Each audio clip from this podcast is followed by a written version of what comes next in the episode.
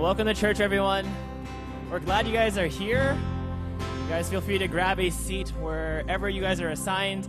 If you're looking for lyric sheets, you can find the physical ones as a copy over there, or you can look online at civalhambra.com forward slash Sunday. Once again, civalhambra.com forward slash Sunday. You guys are allowed to be on your phones today during worship. Um, but why don't you guys, as you find your seats, uh, stand with us and let's sing to our great and mighty King.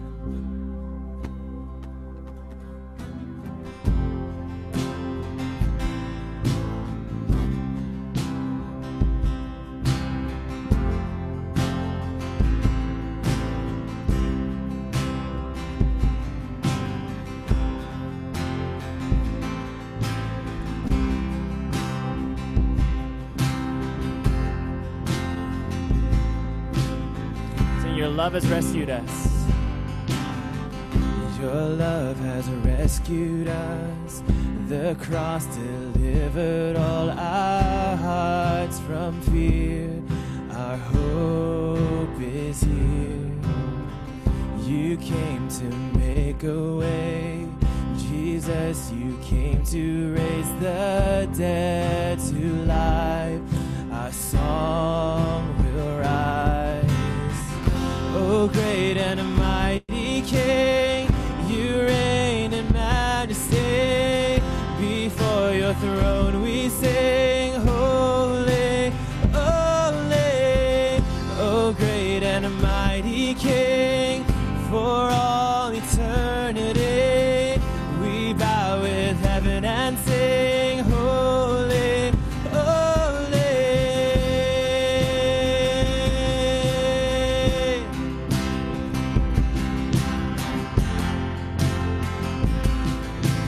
what do we have to bring?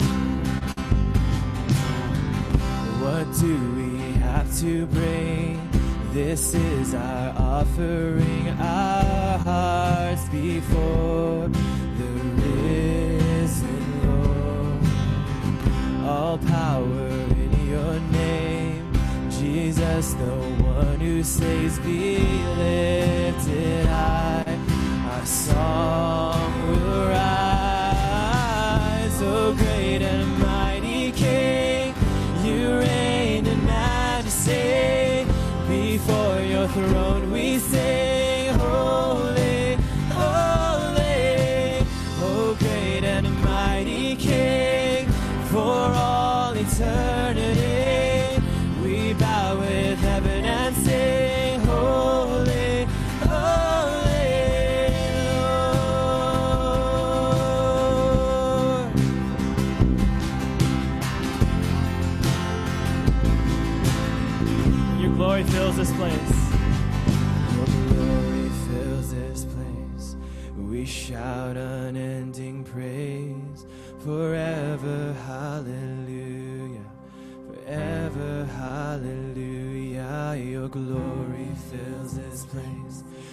We shout unending praise forever. Hallelujah. Forever, hallelujah,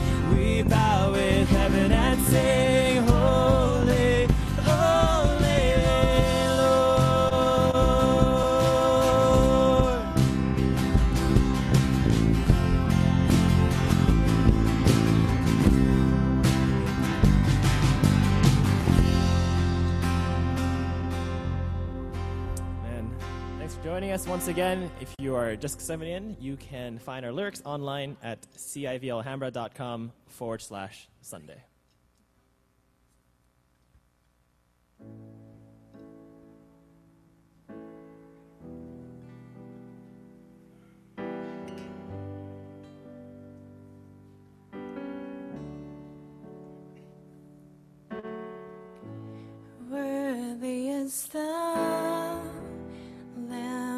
Slain.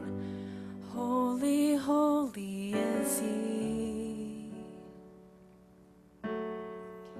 Sing a new song to him who sits on heaven's mercy seat.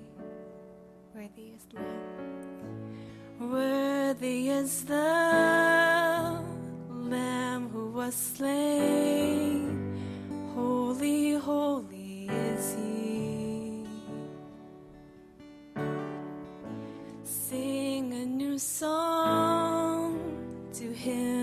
Sits on heaven's mercy seat. Holy, holy, holy is the Lord God Almighty, who was and is and is to come. With all creation, I sing praise to the King of Kings. You are my everything, and I will adore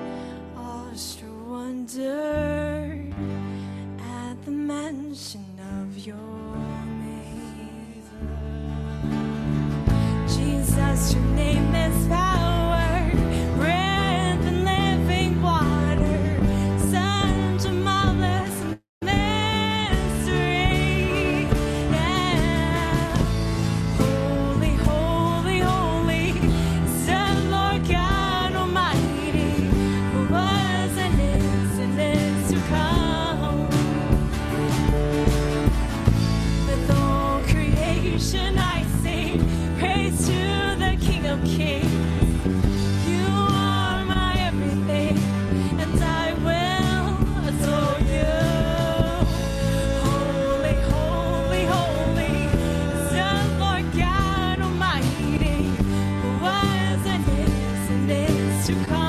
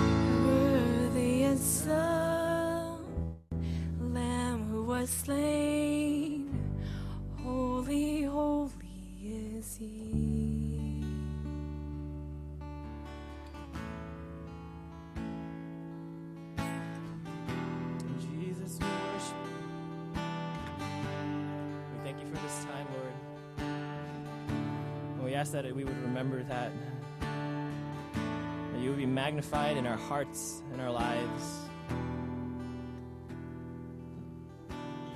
That the word we remember and the phrase that echoes in our hearts would be that you are worthy above all other names. We thank you for this time. In your name we pray. Amen. You guys can have a seat. We're going to welcome up Jeremy for some announcements. Thanks, Victor. Well, good morning, everybody. Um, welcome, everybody that's here or that's uh, joining us online. We're really glad that you're spending your Sunday morning with us. Uh, also, wanted just to um, give a special welcome to all of our college students that are back in town and have trucked across uh, different parts of the country and world to get back here to start up college. So we're excited you're here with us. Um, my name is Jeremy, and I help with the First Impressions team here at Church in the Valley. And I want to let you know about just a few things uh, for this morning as we go through our service. Uh, there are some physical copies of lyrics to our songs and a listening guide and connection cards uh, over at the table where you got welcomed, and you're welcome to grab those and a pen and stuff if you'd like to take physical notes on that. Um, if you'd like to follow along uh, with any of those digitally, we also have that online at civalhambra.com slash forward slash Sunday, so you can find all the stuff there as well. And, and we'd appreciate uh, as, as for you guys to fill out a connection card each week just to let us know um, more information about you as much as you like to share, whether it's an updated address or prayer requests or things you'd like to get uh, involved in. So feel free to fill one of those out uh, before the end of the service. And we won't be having our offering baskets coming by um, again, just as usual. And so we're going to have those over there also on the same table where you can get uh, connection cards and guest reach tables. So if you have a physical uh, offering you'd like to um, give today, you can go ahead and just put it in that basket on your way out. Um, and if you're a guest with us, also on, on those same tables, so those tables are very important, guys. I mean, you're going to notice everything goes over to those tables. But on the table right next to it, there are some books called How Good is Good Enough. Um, and those are free for you. We'd love for you to take a copy of that. Um, I think it would be a helpful book as you're kind of investigating or learning more about um, what it means to be a follower of Jesus. And so uh, I want to pray for us, and then we'll continue with our service and invite Adam to come up and share. Father, thank you so much uh, for the space that you've provided out here. Uh, God, we don't take that lightly. Um, and we also uh, just pray for all the churches that, um, that don't have a physical spot to meet it right now, that are having extra things to navigate. Would you really um, help those people to really uh, press into you and to one another as they're trying to connect uh, from afar? And uh, we really do pray that you would continue to uh, end uh, the current uh, pandemic and things that are going on around the world. Father, would you really unify um, your body and help us to really be your, your hands and feet as we go about helping people um, that are really struggling with a lot of things just in normal life, and then on top of that, uh, just with what's going on in our world right now. And so, thank you for this time. I pray that you would really uh, open our minds to understand the scriptures this morning and to really put it into practice in our life, and that we would leave here more encouraged to, to walk with you and help other people do that as well. In Jesus' name, amen. Thank you, Jeremy. Good morning, everyone. Let me just add my word of welcome. Uh, it's good to see you all. And if you've been here but you've been gone over the summer, my name's Adam Groza, and I've had the privilege of um, bringing God's word uh, over the past few months. And uh, it's just an honor to do that. And so if I've not met you and you were here before the break, uh, welcome back, and hopefully I'll get a chance to meet you in person. Uh, to explain, we've been going through a series called Summer in the Psalms, and we've not been doing every psalm, but we are doing sort of select psalms from the five book of the Psalms. Uh, so today we're looking at Psalm 90. So if you want to open up your Bible to Psalm 90, we will be looking at um, what I've titled uh, the, uh, the oldest psalm. It is the oldest psalm in the book of Psalms. And the message this morning sort of uh, focuses on what Moses, the author, is teaching us. And so hopefully you've had a chance to maybe look at that this week. If you didn't, that's okay. We're going to go through it together. And I think you are in for a real blessing in God's Word this morning because I had such a great time studying this psalm and preparing for this message. I hope that that um, comes across. So, uh, Psalm 90, let me read it for us, and then uh, we'll pray and, and get into God's Word. Psalm 90, a prayer of Moses, the man of God. Lord, you have been our dwelling place in all generations. Before the mountains were brought forth, or ever, or ever you had formed the earth and the world, from everlasting to everlasting, you are God. You return man to dust, and you say, Return, O children of man. For a thousand years in your sight are but as yesterday when it is past, or as a watch in the night. You sweep, you sweep them away as with a flood. They are like a dream, like grass that is renewed in the morning. In the morning it flourishes and is renewed. In the evening it fades and withers. For we are brought to an end by your anger, by your wrath we are dismayed. You have set our iniquities before you, our secret sins in the light of your presence. For all our days pass away under your wrath. We bring our years to an end like a sigh. The years of our life are 70, or even by reason of strength, 80. Yet their span is but toil and trouble. They are soon gone, and we fly away. Who considers the power of your anger and your wrath according to the fear of you? So teach us to number our days that we may gain a heart of wisdom. Return, O Lord, how long? Have pity on your servants. Satisfy us in the morning with your steadfast love, that we may rejoice and be glad all our days. Make us glad for as many days as you have afflicted us, and as many years as we have seen evil. Let your work be shown to your servants, and your glorious power to their children. Let the favor of the Lord our God be upon us and establish the work of our hands upon us. Yes, establish the work of our hands. Let's pray. Father, this morning I pray that you would impart through this ancient psalm the truth about worship, the truth about your glory, so that your church here this morning, gathered in these hard times, would be strengthened to worship and live lives of joyful obedience. God, I not only pray this for Church in the Valley, Alhambra, but for the churches here in the Los Angeles area and in Southern California. I pray, God, that you would strengthen our brothers and sisters to live their lives fully for Christ. And God, we think of Christians around the world. We think of Christians this morning in the Middle East.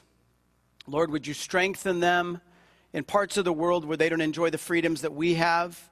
Lord, would you just give them courage to stand for Christ? Lord, I pray that the gospel would go forward both here and around the world in a new way and in a fresh way so that people would come to know Jesus and receive eternal life. We ask these things in Jesus' name. Amen. Well, Psalm 90, if you notice at the very beginning, it says a prayer of Moses, and it says above that, book four. Maybe your Bible says that, book four. So Psalm 90 is the first psalm in book four of the Psalms. And the Psalms, the book that we call Psalms in the Bible, has five books. And this is the first psalm of the fourth book. And one of the things that makes book four of the Psalms unique is that it's really focused on worship.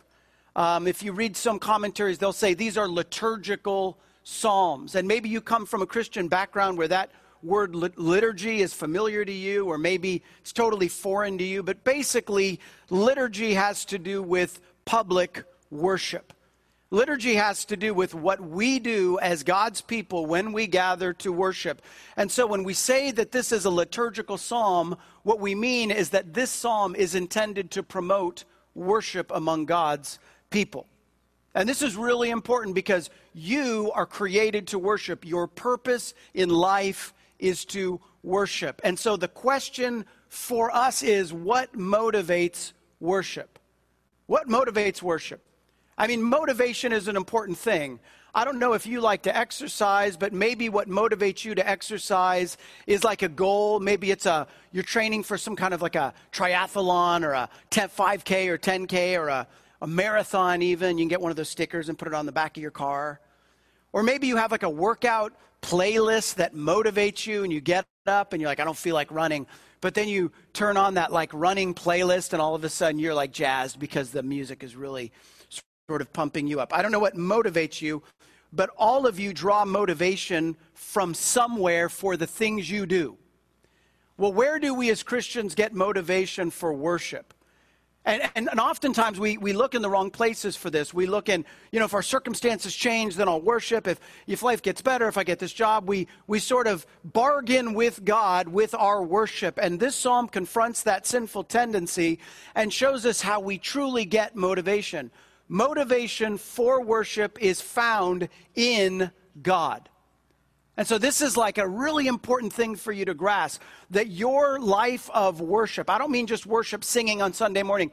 I mean waking up and knowing that God is with you and living your life for God and really being joyfully obedient unto the Lord on a daily basis. That's worship. That is motivated by you knowing God.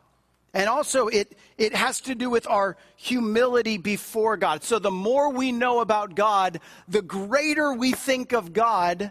And by comparison, the less we think of ourselves. And I don't mean that we beat up ourselves and, you know, we, we just think down on ourselves.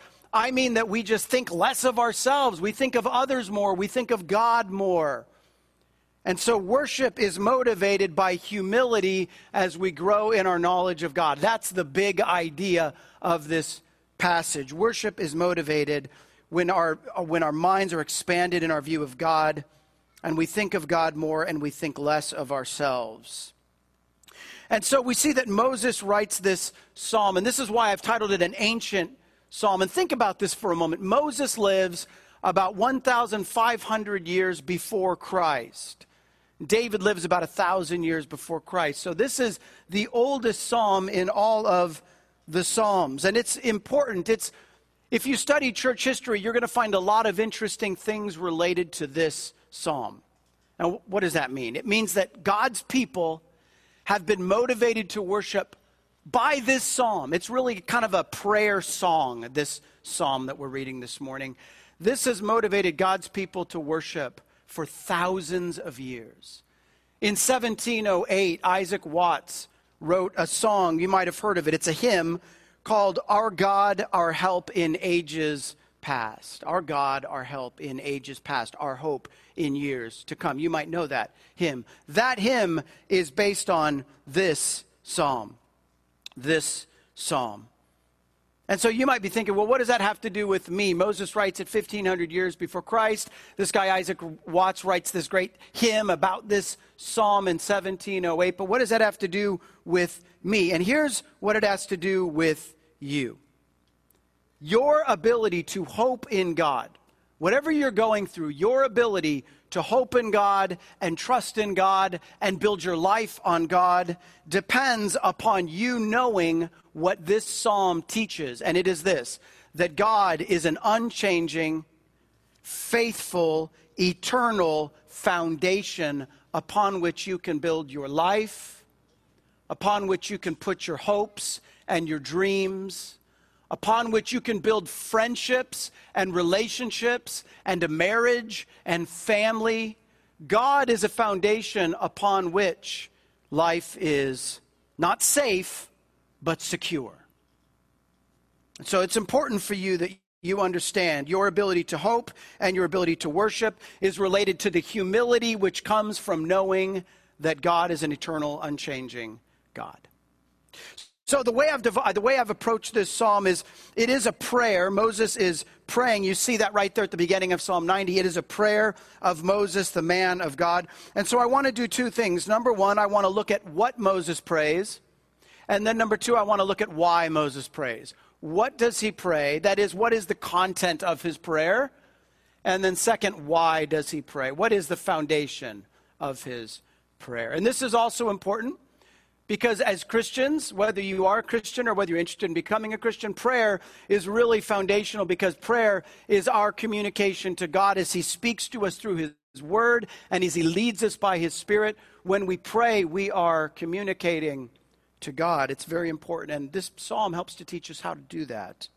So, what does Moses pray? First of all, he prays for wisdom. Look at verse 12. We're going to sort of walk through this. Verse 12 Teach us to number our days that we may get a heart of wisdom. And so Moses is asking for wisdom. And what is wisdom? You hear that word.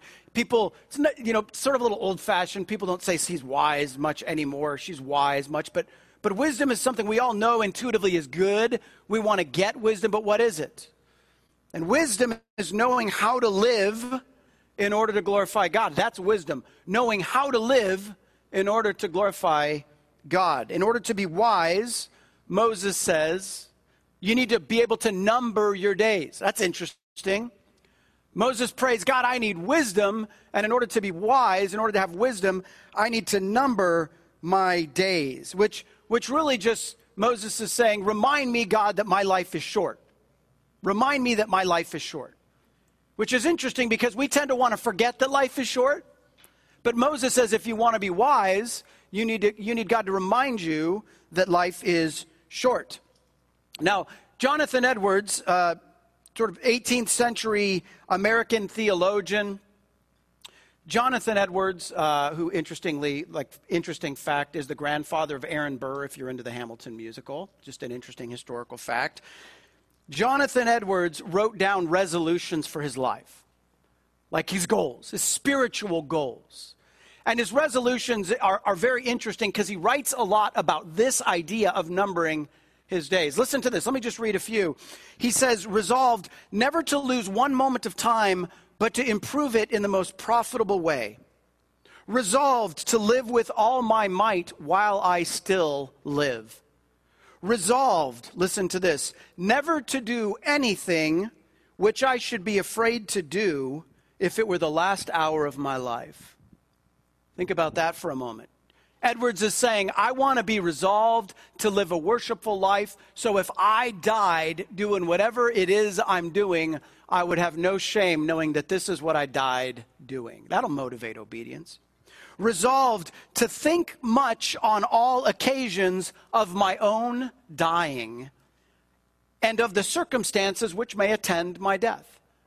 Jonathan Edwards says, listen, if we want to live worshipfully, we shouldn't sort of forget about the fact that we'll die. We should think about it, and in thinking about it, we will become wise. We need to learn to live in light of the brevity of life. So how does teaching, how does God teaching us to number, or how does he do that? How does God teach us to number our days? Moses wants God to teach him to number his days so we can get wise. How does God do that? Well, I think there's two ways. One is in the Bible. Let me give you a few verses. Psalm 39 4, you can just jot this down. Psalm 39 4, it says, O Lord, make me know my end and what is the measure of my days. Let me know how fleeting I am. Let me know how fleeting I am. Because, because if I know that I'm fleeting and if I know that you're eternal, I will live wisely. That's the idea. 1 Peter 1:24, jot this down quotes Isaiah 46, saying, All flesh is like grass. All flesh is like grass. The grass withers and it fades away.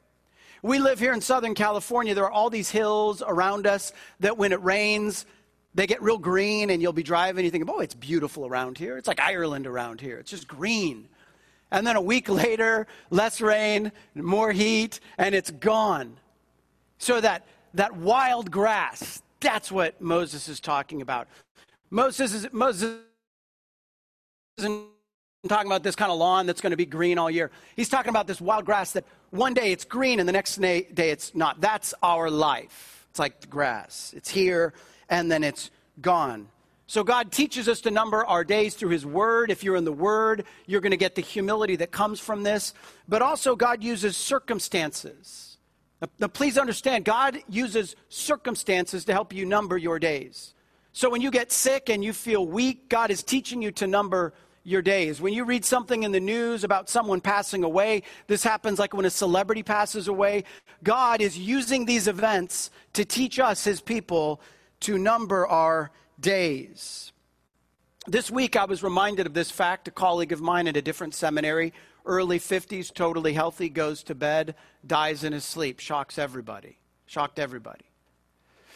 Well, those kinds of situations are tragic, but they remind us, God uses them for good to remind us to number our days. And this is what Moses is saying. Moses is saying that life is short, so now is the time to live fully for God. Now, today is the day to trust in God, to turn from sin, to live fully for God. And so the next time you are thinking about your mortality or you're encountering something that's making you think about your frailty, think to yourself, God is teaching me to number my days so that I will be wise in order to worship, live worshipfully. And this is really important. Here's why you need to number your days. Here's the connection between numbering your days and wisdom, right? Here's the connection. Because when we realize that our life is short, that reality humbles us, and humility is necessary for worship. Humility is necessary for worship. If you really want to worship joyfully, you need to be humble. And in order to be humble, you have to encounter the fact that God is eternal and I am temporal. If your life is short, then you're not going to put off obedience. If your life is short, you're not going to wait for like the next season of life to do what God is calling you to do. If your life is short, then don't give sin another day, not another moment. Humility of mortality fuels worshipful living. Humility about our mortality fuels, motivates worshipful living. So Moses prays for wisdom. Number two, Moses prays for mercy. Look at verse 13 and 14. In 13 and 14, Moses prays what every child of God should pray. Moses prays for mercy, for compassion, for grace. In verse 14, the Hebrew word here is the word hesed. And the word hesed is like the Hebrew word for grace. Sometimes people think like the New Testament has grace and the Old Testament just has judgment. And that is categorically, demonstrably, objectively not true. The Bible, from beginning to end, is a message of a gospel of grace. And so Moses says, God, I need grace in light of the fact that I, my life is short. Moses knows he needs grace in order to be wise, so he asks for mercy. Look at verse 14. Moses also asks for satisfaction. Verse 14, he says, Satisfy us in the morning with your steadfast love. And that word satisfy literally means to be filled up. Moses is saying, God, fill me up. Fill me up. Eh, fill me up with the knowledge of your presence. Fill me up with a sense of your love and a sense of your mercy in my life. And notice what he says in verse 14. He says, Fill me up or satisfy us in the morning with your steadfast love. Think about that for a moment. You know what's going to fill you up? Knowing God and understanding his love for you in Christ will fill you up. The things of this world will drain you, the things of this world will empty you, and God's love, his mercy will fill you up. This does not mean you get more of God. It doesn't mean you get more of his love. God loved you, he loved us while we were yet sinners. The moment you became a Christian, God came and dwelled in you by his Spirit. The idea here is that we, when we're filled up with God's love, we're aware of His presence, we're aware of His love. In the morning. Moses says, Fill me up in the morning. Now, I think that's true in two senses. I mean, in the morning refers to like the time of day, right? I mean, it's wise to turn to God in the morning of your day. That's just wise. There are verses about that in the morning.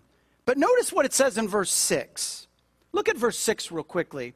It says, In the morning it flourishes and is renewed.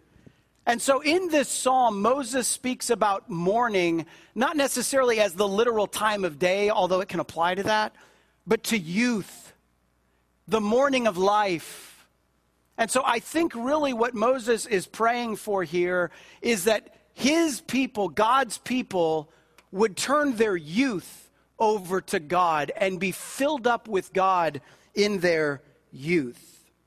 And I think this is an important point to make as I look out in this audience, in this congregation, and I see a lot of young faces. And oftentimes, youth is used as people by, as an excuse not to do what God is calling them to do. People use their youth as a time to just do what I want to do. And I mean, whether you realize it or not, people just think, look, I'll start following God when I'm older, right? Do you remember the story of Jeremiah in the Bible? Jeremiah gives God this exact same excuse. God calls Jeremiah, and remember what Jeremiah says? Jeremiah says, I'm only a youth. And remember what God says to Jeremiah? God says to Jeremiah, Do not say, I am only a youth.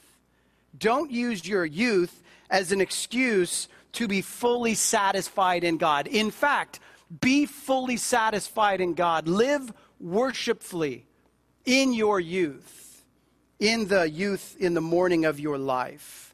He prays for satisfaction. Verse 15, he prays for, prays for gladness. Look at verse 15. Make us glad. Make us glad. Now, now notice the, the full weight of what he says. Make us glad for as many days as you have afflicted us, and for as many years as we have seen evil.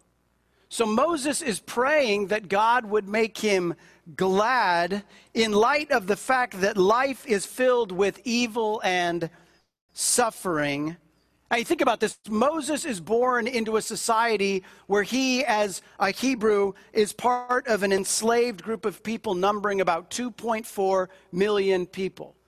The Jews were slaves in Egypt. Moses saw the evil of slavery, and then when he leaves the evil of slavery, he goes out into the wilderness and he sees year after year of the evil of idolatry. So Moses' entire life was filled with evil and suffering and a reminder of the destruction that comes from human arrogance, which is the opposite of humility. And so, what does Moses do? He prays. He says, God, in light of the fact that there is evil and suffering, God, I need you to make me glad. Which is another way of saying, Moses is saying, God, teach me to rejoice. Make my heart filled with joy. And here's the beautiful thing about this God is able to give you gladness and give you joy in the midst of evil and in the midst of affliction and in the midst of hardship. God is able to give you gladness of heart in the midst of evil and suffering and hardship and affliction. God is sovereign over the world and he's sovereign over our hearts. And so Moses prays, Make us glad. Moses prays for joy. Well, lastly, Moses prays for God's glory. Look at verses 15 and 16. Make us glad for as many of days as you've afflicted us, for as many years as we have seen evil. Look at verse 16. Let your work be shown to your servants and your glorious power to their children. Let the favor of the Lord our God be upon us and establish the work of our hands upon us. Yes, establish the work of our hands. So you caught the repetition of the word work. And so Moses is praying that God's glory would be on display through his work. That's the point. In the Bible, God's work is always connected with his glory. This is why the Bible says the heavens declare the glory of the Lord, his handiwork. Nature declares God's glory. A lot of people you talk to, their testimony of coming to faith has something to do with hearing the gospel and being in nature. Well, why is that? Well, because the gospel is the good news of Jesus' death and resurrection for our sins, and nature just naturally humbles us. And when we think about the God who made nature, it really humbles us. So Moses says, I need to be satisfied, I need wisdom, I need mercy, and I need to, I want your glory to be perceived. Moses prays for God's glory. So that's what Moses prays. Now we want to ask why does Moses pray this? Like, what's the foundation of his prayer? And this is where we start looking at verse 1. The foundation of his prayer Number one, God is unchanging. Look at verse 1. Lord, you have been our dwelling place in all generations. God is our refuge, and not just our refuge, He's a refuge for all generations. I've never gotten into my family history much, but recently I was with an, an uncle who's in his late 90s, and I was asking him to tell, this, tell me the story of how my family originally came here. And he told me the story in 1917. Uh, my great grandpa came over from Romania. He didn't have any money, so he hopped a train to Gary, Indiana, and he started working in a steel mill. And they had six kids, and that's the story of the Grozes in America. But what's really interesting about that is I know this about my great grandpa. My great grandpa trusted in Jesus Christ as his Lord and Savior. that was the foundation of his life.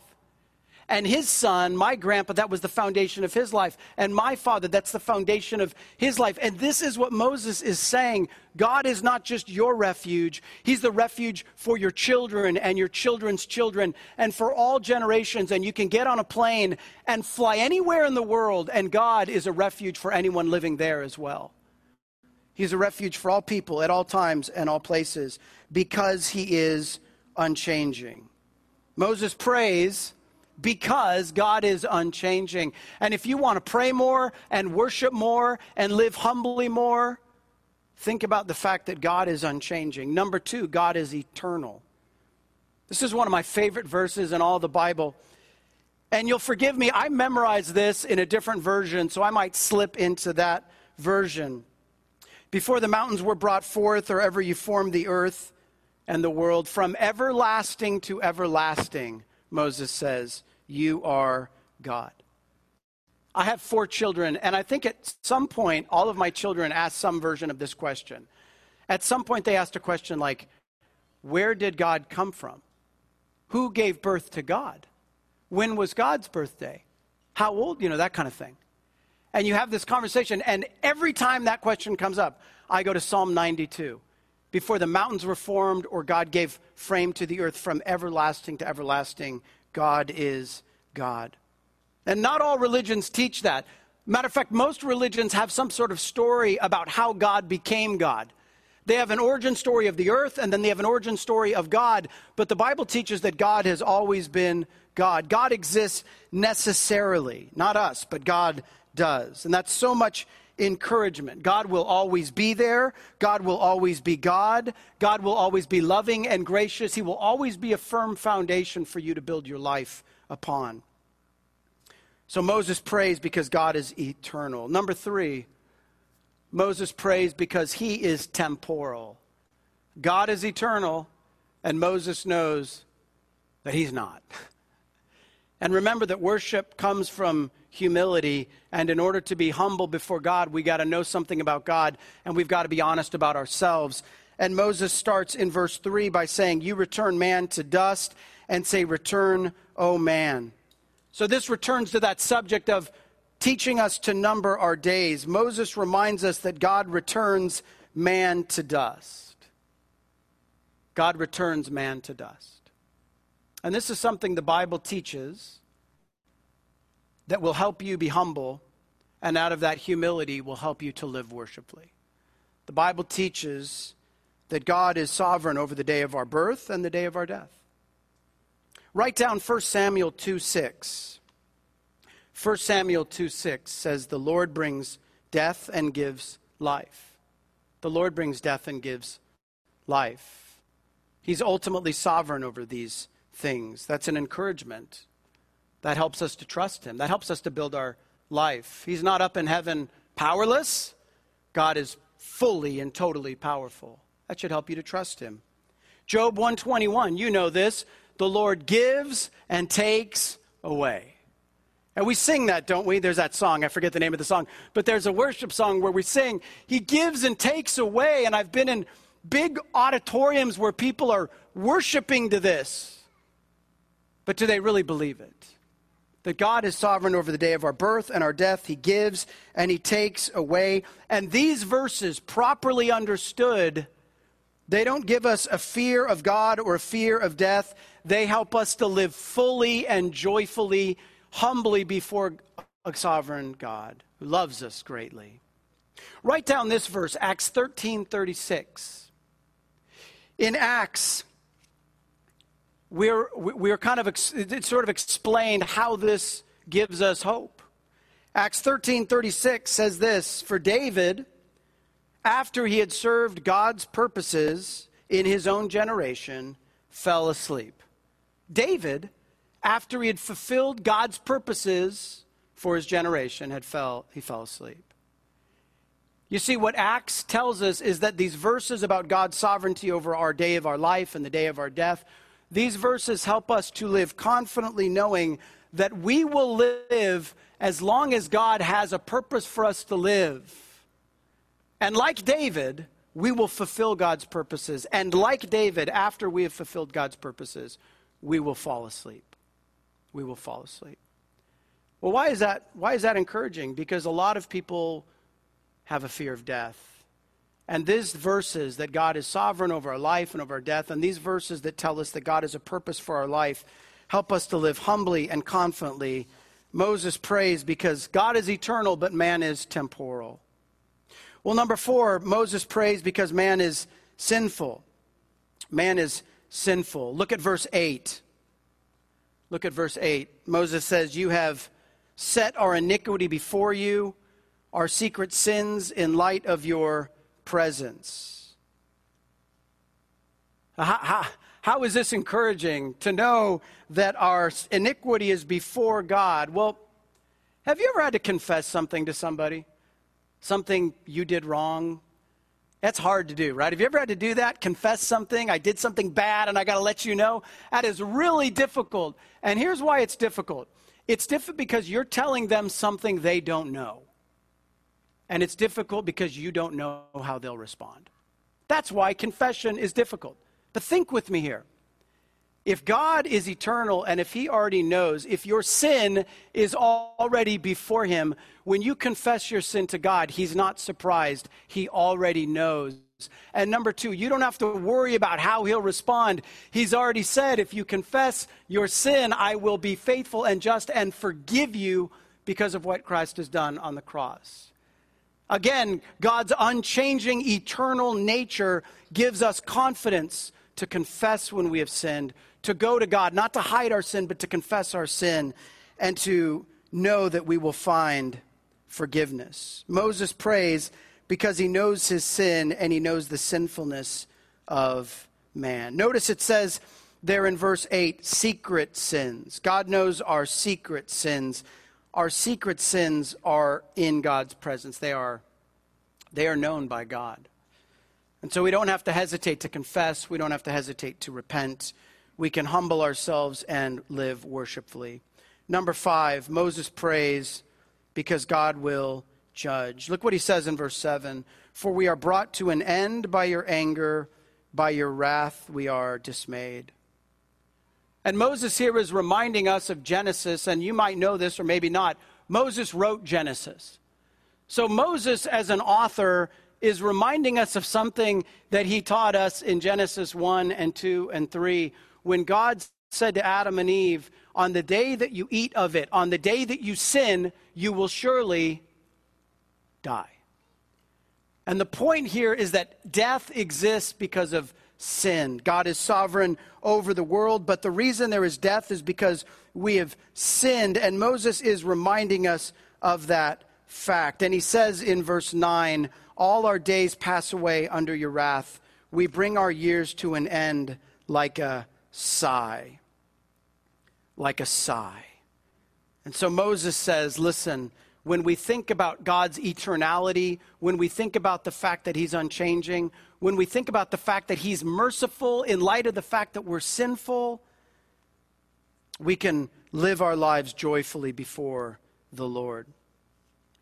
So, when you think about these things, when you think about the fact that God doesn't change, when you think about the fact that God has always been God, on the worst day of your life, God is there. He is God. He doesn't change. His promises are there. This gives us confidence to go before God and to trust Him and to live for Him.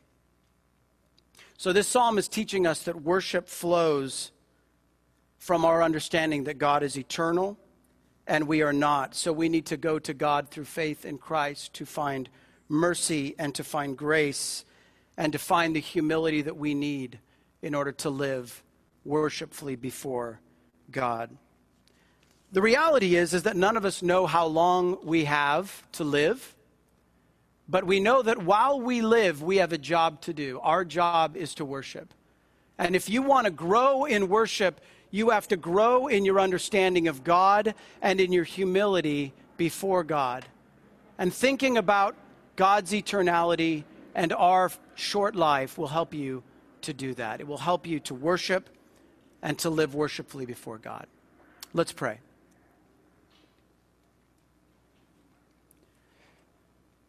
Father, I pray as Moses prayed that you would teach us to number our days. God, I pray that each person here this morning would confess, as we can all confess, that our pride leads us astray. God, can we confess that you deserve to be the center of our lives? We do not. We can all confess, God, that when we have put ourselves at the center, it has had bad consequences for our lives. This morning, I pray, God, that you would humble us, that you would help us to think much of you, that you would help us to be mindful of the fact that before these mountains were formed, you were God and you will always be God. Father, we sang that Revelation song, the picture of worship in Revelation chapter 4, where all the people are gathered around the throne singing this psalm of, song of worship. Father, I pray that we would wrap our lives around the throne of Christ, that we would seek Him in our youth, that we would seek Him in the morning, that we would put first our relationship with Jesus and live worshipfully in light of who He is and what He's done. God, I know that there are people here this morning that are going through hardships, fears, anxieties. God, I pray that they would find comfort not in the things of this world, but in knowing you and in knowing who you are. And I pray that we would build our lives upon the foundation of Jesus Christ, the only sure foundation. And we ask these things in Jesus' name. Amen.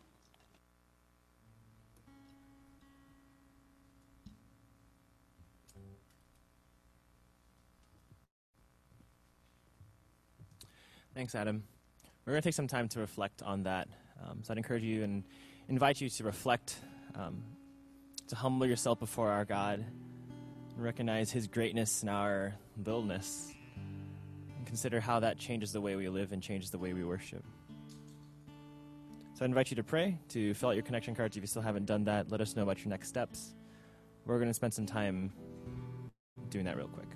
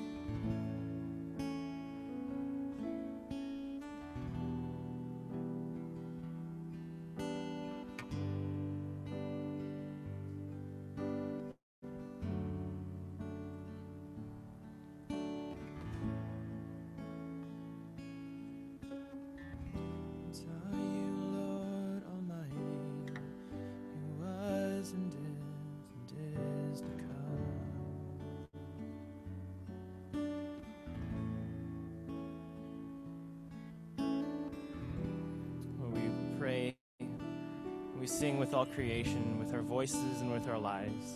That you would be our everything, that we would adore you. And we wait for the day, we look forward to the day that we see our brothers and sisters from every nation, tribe, and tongue standing before your throne and singing, Worthy is the Lamb who was slain. So let that be a reality in our lives. Let us live our lives with purpose and intention, not passing by, not wasting our time. That we remember who you are and why we are here. May we worship you for the rest of our lives and the whole of our lives. In Jesus' name we pray. Amen. All right, well, we're going to sing one more song of joyful humility. This idea that our worth is in our testimony, the fact that Jesus has brought us from death to life, not of our own strength, not of our own power, but only by His Spirit. So if you would stand with us and sing, I'm teach you guys a new song. It goes a little bit like this. This is my testimony from death to life. Cause grace rewrote my story. I'll testify by Jesus Christ the righteous. I'm justified. This is my testimony. This is my testimony.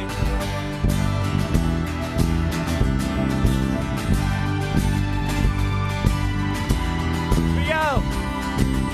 And I saw Satan fall like lightning. And I saw darkness run for cover. Still the miracle that I just can't get over. My name is registered in heaven. And I believe in signs and wonders. I have a resurrection power. Still the miracle that I just can't get over. My name is registered in heaven. My praise belongs to you forever. This is this is my testimony from death to life. Cause grace rewrote my story. I'll testify by Jesus Christ the righteous. I'm justified. This is my testimony. This is my testimony.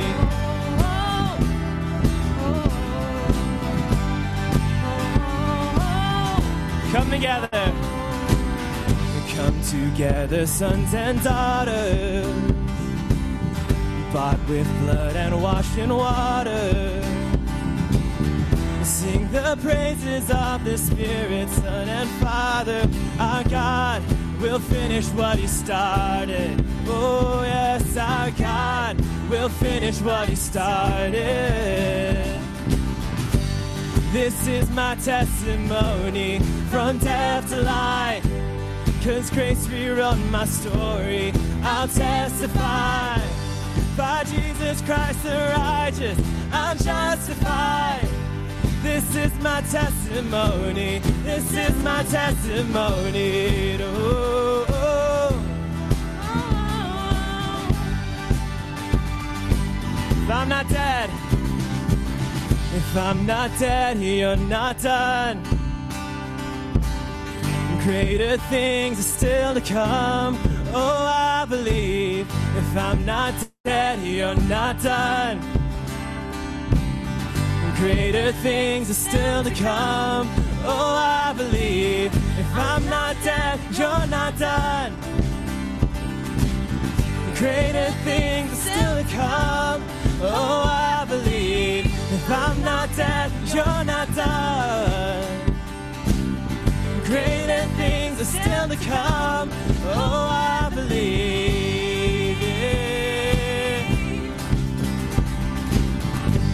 This is my testimony from death to life. Cause grace rewrote my story. I'll testify by Jesus Christ the righteous. I'm justified. This is my testimony. Oh, I'm alive. This is my testimony from death to life. Cause grace rewrote my story. I'll testify by Jesus Christ the righteous. I'm justified. This is my testimony. This is my testimony.